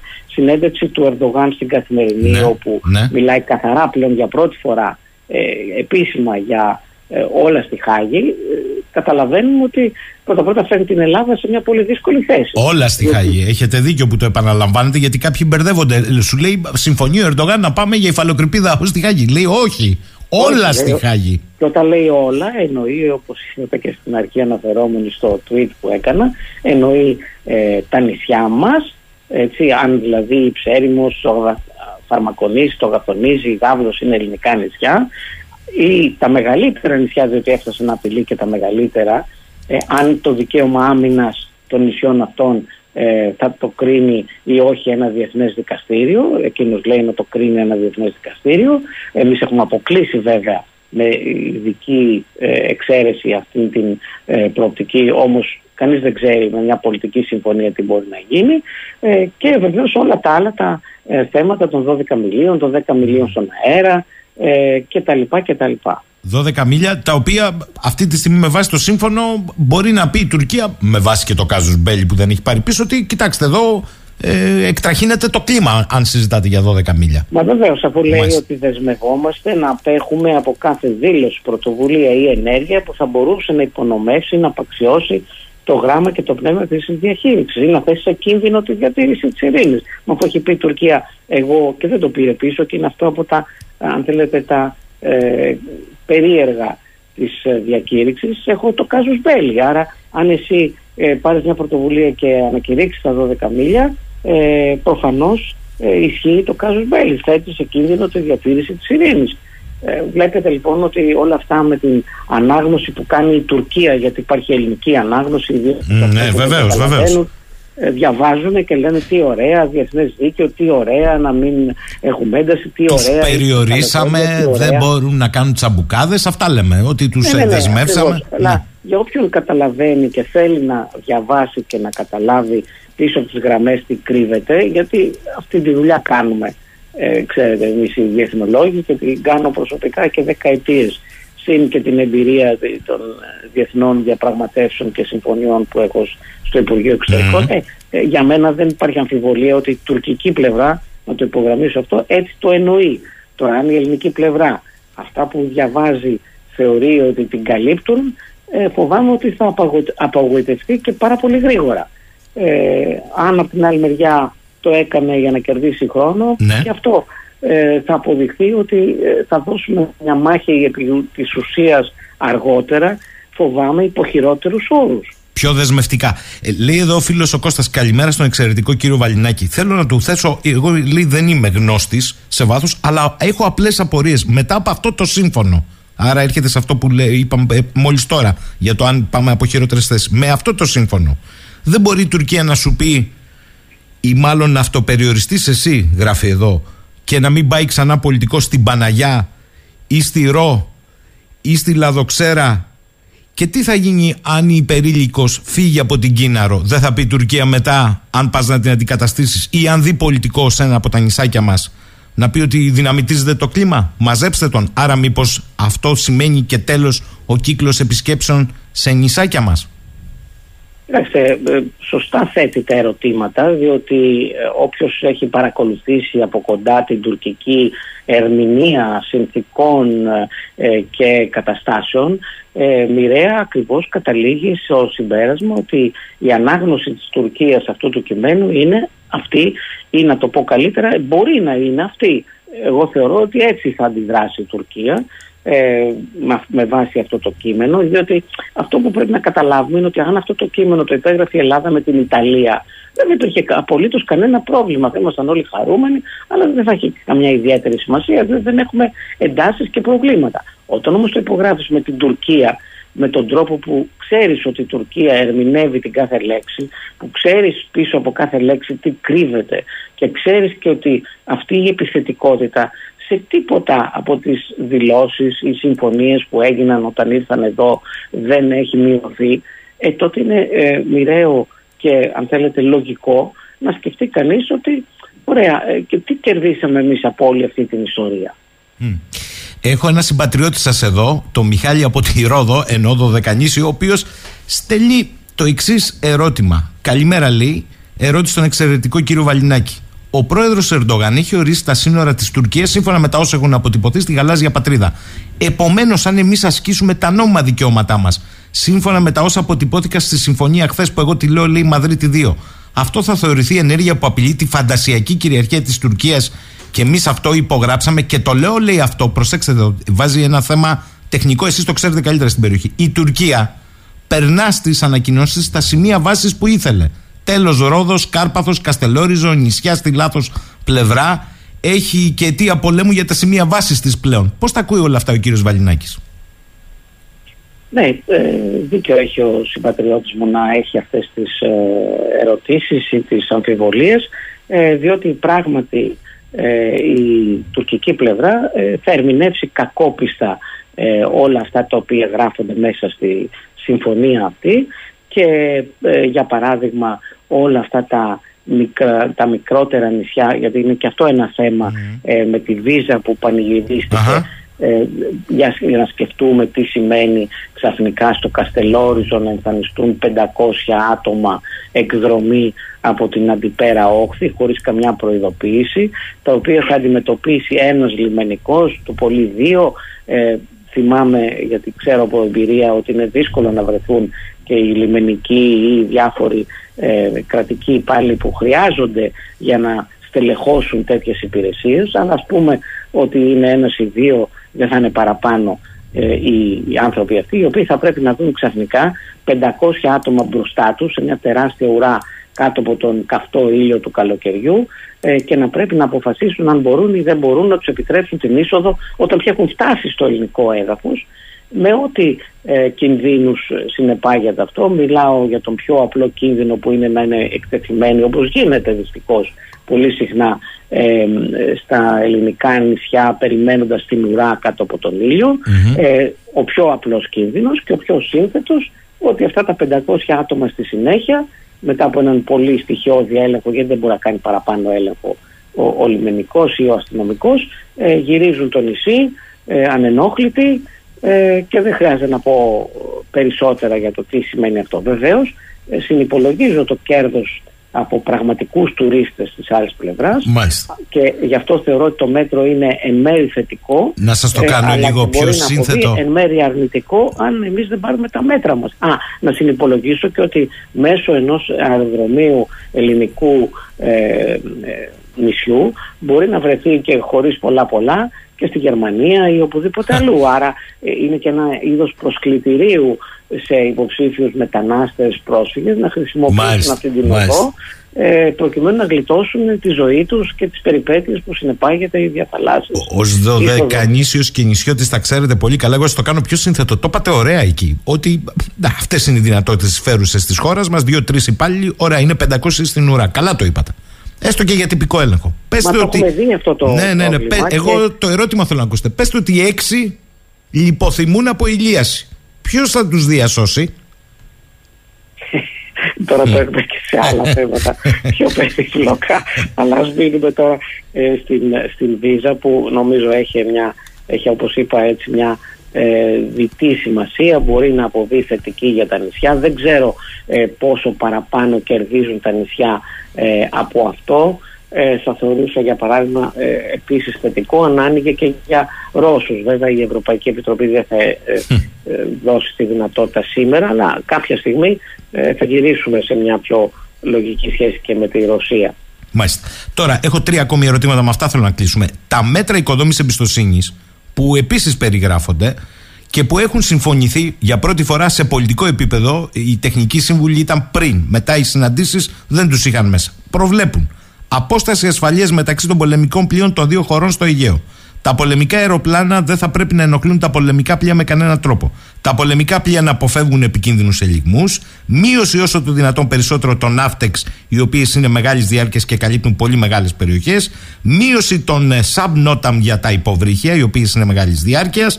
Τα ραντάρ των οπλικών συστημάτων των δύο χωρών να μην κλειδώνουν τα πολεμικά πλοία και προκειμένου τέλους να αποφευθούν επεισόδια στον αέρα μεταξύ των μαχητικών αεροσκαφών, να ανοίξει μια γραμμή απευθείας επικοινωνίας μεταξύ των αρχηγείων Εσκή Σεχίρ και Λάρισα. Γιατί δεύτερος ηλιάκης μάλλον δεν πρέπει να υπάρξει. Ερώτηση δική μου. Αυτά όμως δεν γίνονται σε κενό χώρο, κύριε Υπουργέ. Γίνονται στη θάλασσα του Αιγαίου που πολύ σωστά είπατε, πέρα κάποιων σαφώς αναγνωρισμένων, περιορισμένων όμως δικαιωμάτων και μάλιστα με μύτες για ζητήματα ως της Τουρκίας είναι κατά το μάλλον ήτον ελληνική θάλασσα. Ναι, ερχόμαστε σε αυτό που είπα προηγουμένως. Αν ο γείτονάς μας ήταν η Δανία, ε, θα είχαμε κάθε λόγο να βρούμε τέτοια μέτρα έτσι ώστε να υπάρχουν αμοιβαία ωφέλη. Εδώ όμως δεν έχουμε τη Δανία, έχουμε μια χώρα η οποία θεωρεί το ανατολικό τουλάχιστον Αιγαίο ότι είναι μια ζώνη συνδιαχείρισης. Όταν δηλαδή ακούμε αυτή την ε, ε, φαινομενικά ε, αν θέλετε, ουδέτερη φράση ή ρομαντική φράση το Αιγαίο να γίνει γέφυρα μεταξύ ή ότι είναι γέφυρα μεταξύ Ελλάδας και Τουρκίας η κοινή θάλασσα.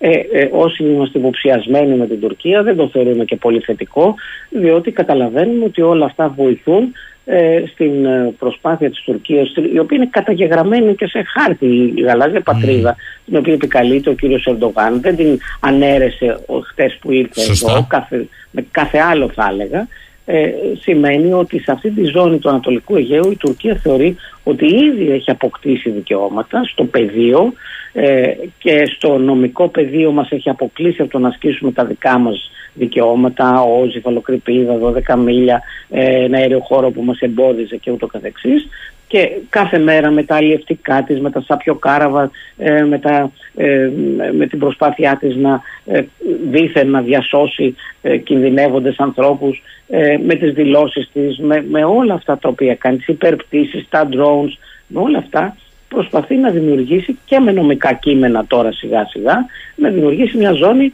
περίπου συνδιαχείρισης ή να το πω αλλιώς μειωμένης ελληνικής κυριαρχίας. Λέει ότι τα νησιά αυτά δεν μπορούν να έχουν απάνω στρατό, λέει ότι δεν έχουν δικαίωμα άμυνας, ε, άρα να είναι μόνο ε, αν θέλετε το πολύ πολύ μια αστυνομία, να μην τα επισκέπτονται τα περισσότερα από αυτά οι Έλληνες αξιωματούχοι κτλ. κτλ.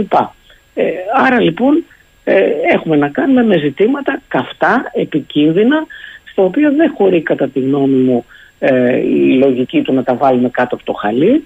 Ε, Βεβαίως εδώ έχουμε ένα πολύ κέριο ερώτημα το οποίο ε, το απαντούμε διαφορετικά νομίζω η κυβέρνηση ε, και οι υποστηρικτές της και εγώ από την άλλη μεριά ποιον συμφέρει το μορατόριο.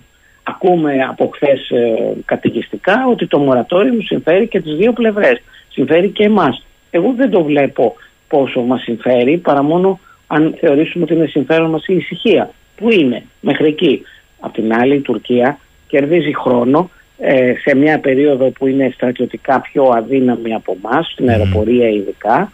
Ε, κερδίζει λοιπόν χρόνο να, χρόνο να επιλύσει το πρόβλημά της είτε με τα F-16 είτε με τα Eurofighter αναπτύσσει από την άλλη μεριά ταχύτατα τη δική της πολεμική βιομηχανία, τα δικά της όπλα, πυράβλους ε, και ε, τα διάφορα drones, τα μη επανδρομένα στη θάλασσα, υποθαλάσσια, στον αέρα και ούτω καθεξής. Μπλοκάρει την Ελλάδα από το να σταματήσει τα κονδύλια της Ευρωπαϊκής Ένωσης, βλέπετε Ελληνιακή Ένωση που είναι πολύ σημαντική οικονομικά για την Τουρκία.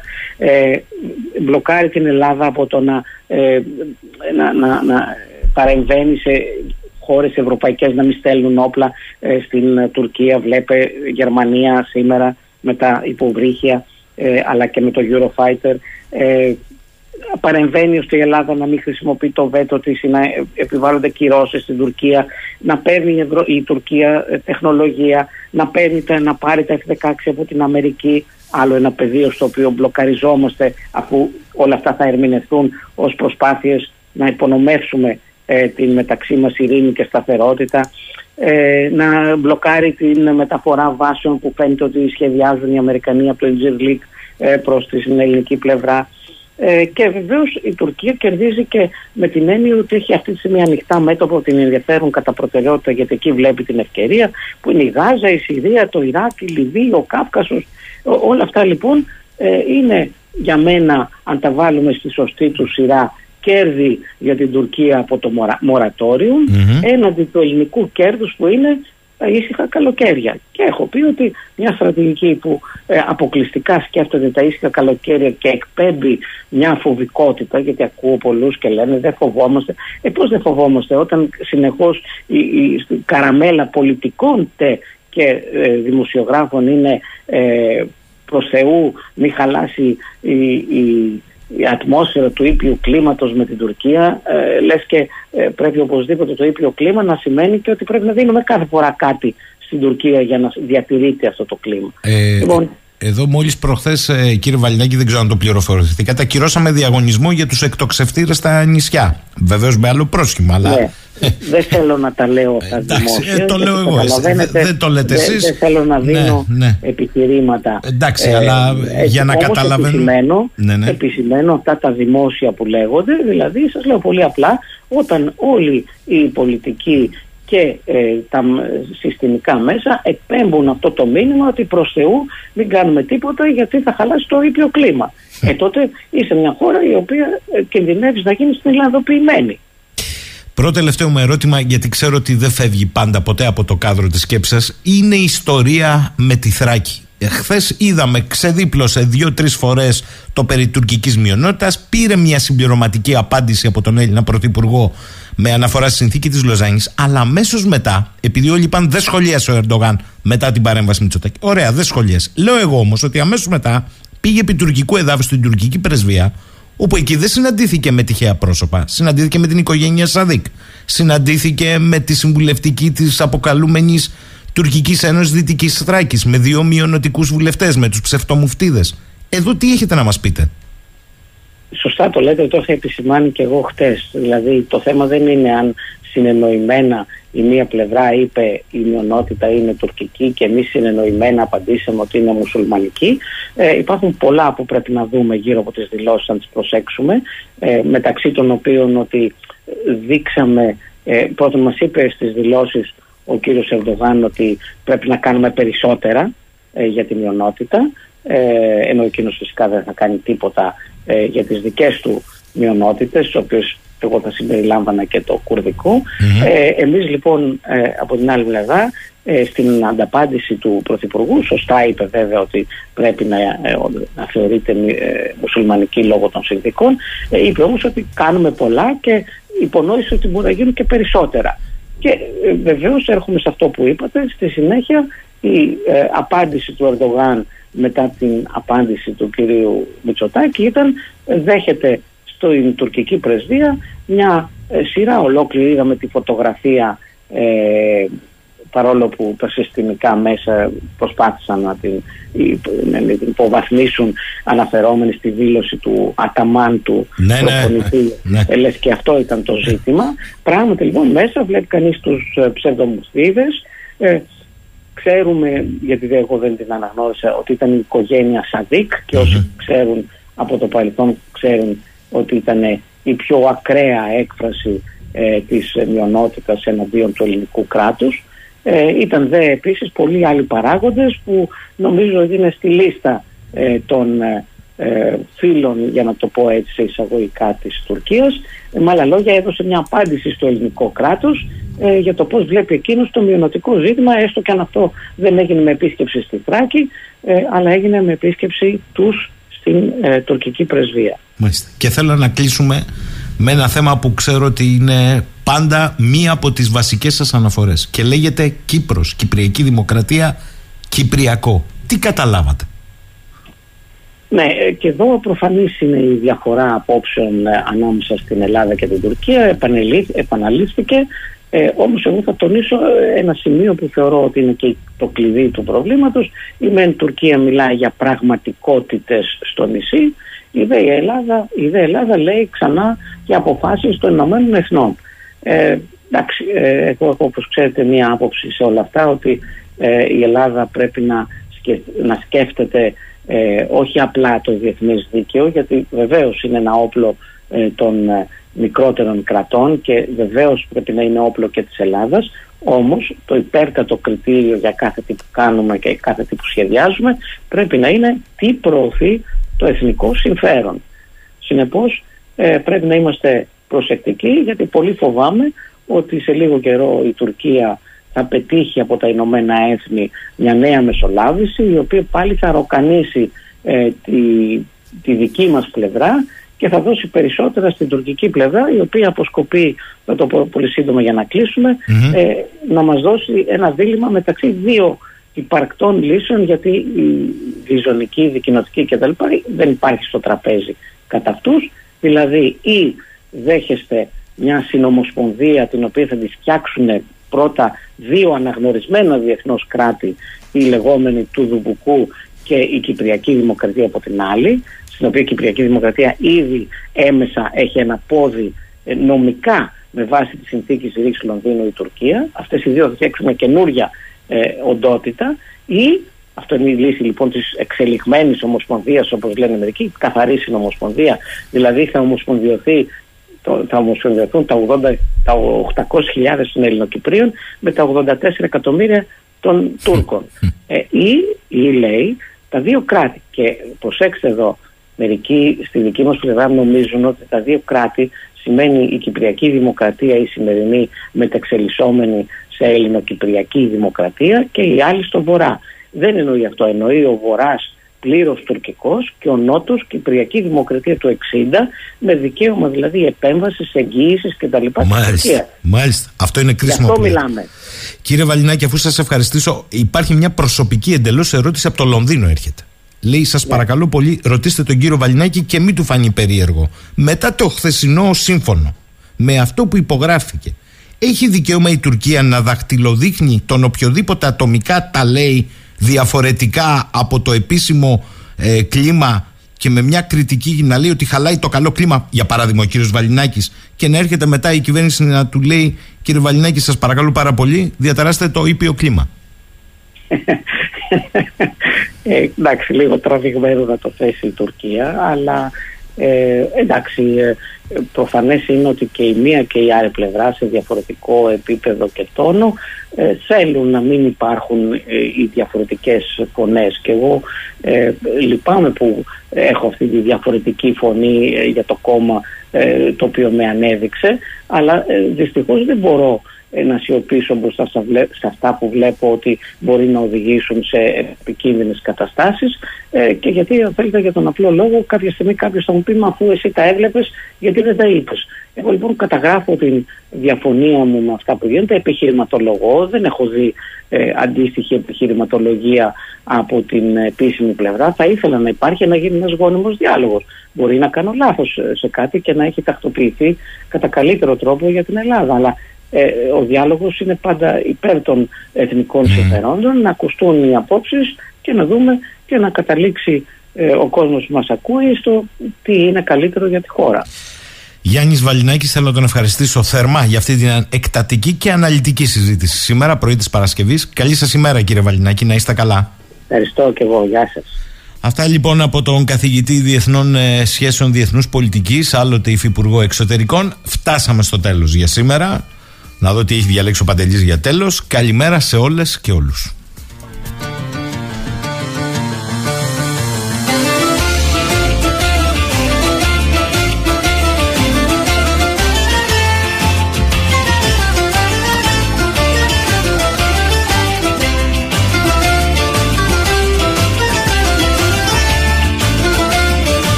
Μια φορά και ένα καιρό στον τόπο του το το μικρό Ζούσαν κάτι φουκαράδες, ραγιάδες Κοτζαμπάσιδες, πασάδες και ζεβάσμιδες ποτάδες Κυβερνούσανε τη χώρα καλή ώρα. Κοτζαμπάσιδες, πασάδες και ζεβάσμιδες ποτάδες Κυβερνούσανε τη χώρα καλή ώρα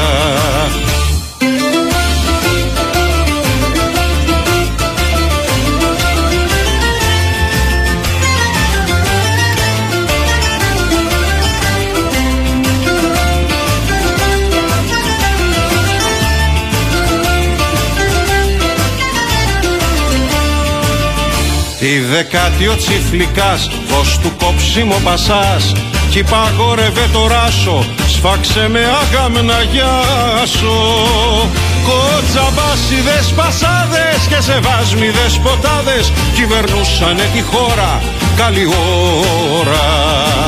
Κοτσαμπάσιδες πασάδες και σεβάσμιδες ποτάδες Κυβερνούσανε τη χώρα καλή ώρα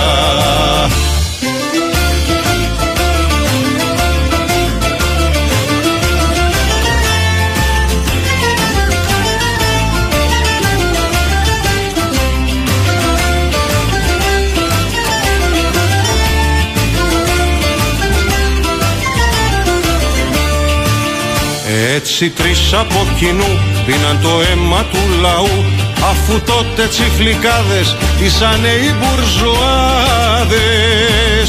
Κοτσαβάσιδες πασάδες και σεβάσμιδες ποτάδες Κυβερνούσανε τη χώρα καλή ώρα Κοτσαβάσιδες πασάδες και σεβάσμιδες ποτάδες Κυβερνούσανε τη χώρα καλή ώρα